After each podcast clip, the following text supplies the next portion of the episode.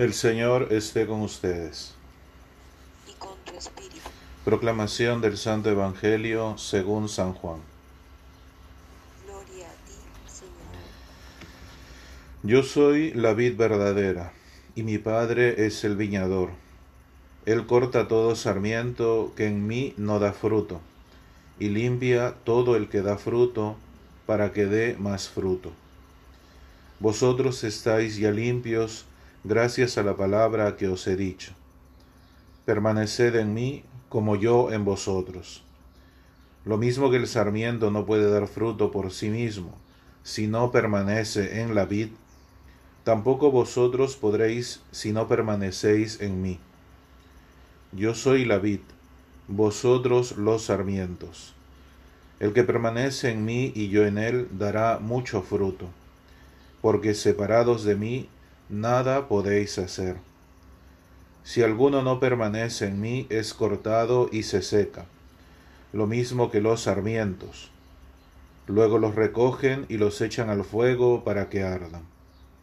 Si permanecéis en mí, y mis palabras permanecen en vosotros, pedid lo que queráis y lo conseguiréis.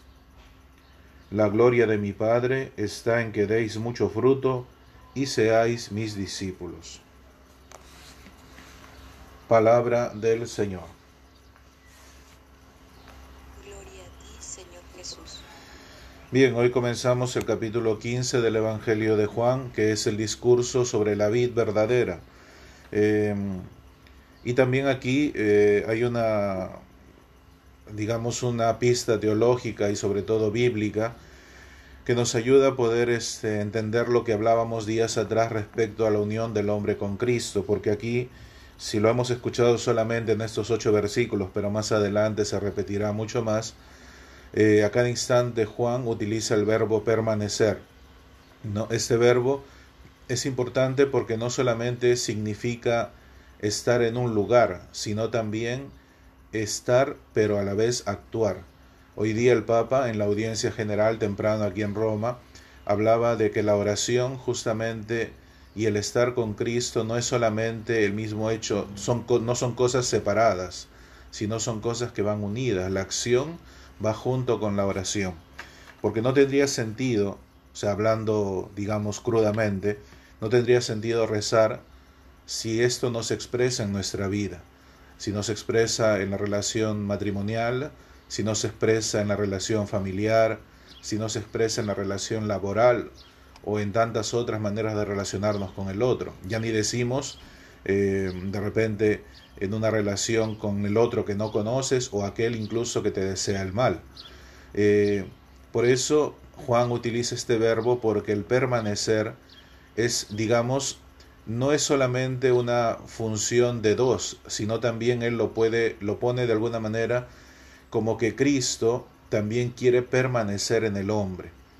¿Por qué digo esto? Porque siempre Juan hace mucha eh, eh, relaciona mucho su evangelio con lo que es la alianza. Por eso habla de esta unión, por eso siempre está diciendo tienen que estar unidos, por eso las imágenes son imágenes de unión e incluso de fusión, podemos decir hasta cierto punto biológico. No hablaba de el pan, el pan tú lo comes, se hace uno. Ahora habla de la vid y los sarmientos, también una unión, no se puede separar. Y si se separa es para que justamente eh, de alguna manera ya da fruto. Por eso es que esta, esta vid, estos sarmientos tienen una significación grande y más aún las figuras que aparecen en el Evangelio de Juan. Por eso es importante hoy tener presente, eh, como siempre también nos hace referencia el Evangelio. Hay, una, hay algo que es la vid y hay otra cosa que se llaman los sarmientos y hay otra cosa que se llama el fruto. Por algo se ha hecho esta distinción nominal, o sea, del nombre, porque también el Evangelio decía, yo soy el pastor, ustedes los, ¿no? El rebaño, o sea, quiere decir que no puede, no se hace esta distinción por gusto. Nosotros somos estos corderos que somos parte del rebaño, porque hay un solo pastor. Igual aquí hay una sola vid. Ustedes, dice, son los sarmientos. O sea, esta que parece una, eh, un relato como que mm, repetitivo, Cristo lo hace como que mm, para hacer un énfasis en que existe un solo Dios, en que existe un solo Señor, en que existe una sola vid en ese sentido, y que ustedes, dice, son los sarmientos, son parte de, no pueden estar solos, son parte de esta vid, pero reconoce también que esta vid es, eh, digamos, diferente a ti.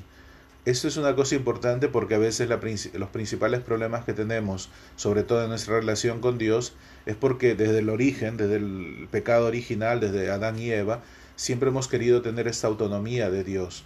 Y hoy Juan nos habla de más bien lo contrario. Lo contrario de la autonomía es la comunión. ¿no? Cuando tú te peleas con alguien, lo primero que haces es separarlo, sea por medio de la palabra, sea físicamente, no quieres verlo. O sea, pierdes la comunión con el otro y te vuelves autónomo, te vuelves individual. Eso es lo que pasa y por lo cual este verbo permanecer implica, como decía, no solamente el hecho de que ambas personas quieren estar o de que una sola quiere estar en un lugar, sino también de la acción que te lleva a querer estar allí.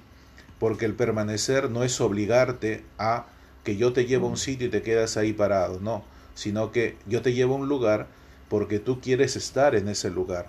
Este verbo permanecer tiene muchas implicancias en la escritura, la nota no la leo porque es muy extensa.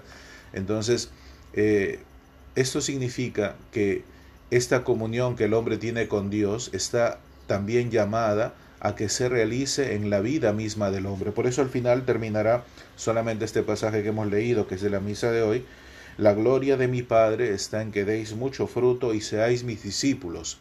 O sea, habla de la salvación del hombre, pero no de la salvación solamente porque ya yo te salvé a ti y me interesas tú como persona. Es cierto, pero no solamente esta salvación se hace efectiva en uno solo, sino que esta salvación se hace efectiva a todos. ¿Por qué?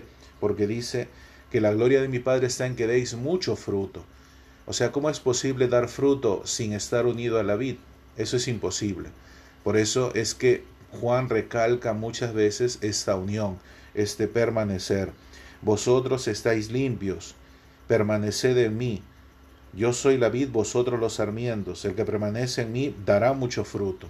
O sea, no podemos pretender dar fruto de conversión, dar fruto de vida eterna, o como decía al comienzo, que la oración sea expresión de nuestra vida misma, si no estamos unidos a esta vid, por lo cual se entiende por qué comenzamos nuestro día con la oración. ¿Por qué necesitamos de una palabra durante el día? ¿Por qué necesitamos leer la palabra o escucharla? ¿Por qué necesitamos de los sacramentos? Porque permaneciendo en esta vid podremos dar fruto. Fruto no fruto, digamos, este, para nosotros mismos. O sea, eh, como quien dice, yo me beneficio del fruto. Es imposible, por lo menos, eh, digamos, en la naturaleza, que un fruto se coma a sí mismo. Habitualmente el fruto se da para el otro. Un árbol de manzanas produce el fruto, pero el mismo árbol no se beneficia, sino que se beneficia a otro. Y así con todos los frutos que conocemos. Entonces, de esta misma manera, nosotros podemos dar este fruto en la medida en la que permanezcamos unidos a esta savia que viene de la vid y nos ayuda a poder todavía seguir produciendo fruto. Por lo cual, este fruto en sí es lo que dice al final el Evangelio, es para la gloria de Dios, no es porque nosotros merezcamos de alguna manera hacerlo, sino que Dios nos ha elegido para que unidos a esta vid se muestre, digamos, el canal concreto al cual el hombre tiene que ir. No tiene que seguir a un cura, a un obispo, a un santo. Es cierto que todas son figuras que te llevan, ni siquiera a ti, que puedes ser catequista o lo que sea, sino tienen que seguir a Cristo. En la medida en la que el hombre siga a la vid y pueda nutrirse de ella, podrá también replicar lo que Dios ha hecho con nosotros, que es salvarnos, porque al final dice, ¿no? Em, y que seáis mis discípulos. El que es discípulo siempre sigue al maestro, escucha al maestro. Y esta unión hace que, siendo tú elegido, otra persona también pueda ocupar este lugar, ocupar este lugar de discípulo y también eh, unido a la vid, pueda permanecer en él y dar mucho fruto. Y damos al Señor en este día que nos conceda esta gracia, sobre todo en este tiempo pascual, poder dar fruto, fruto de vida eterna y sobre todo manifestar al mundo que la resurrección de Cristo es real, porque la hemos experimentado en nuestra vida, no sin antes saber de que siempre permaneceremos unidos a esta vid que es la que nos da la vida eterna.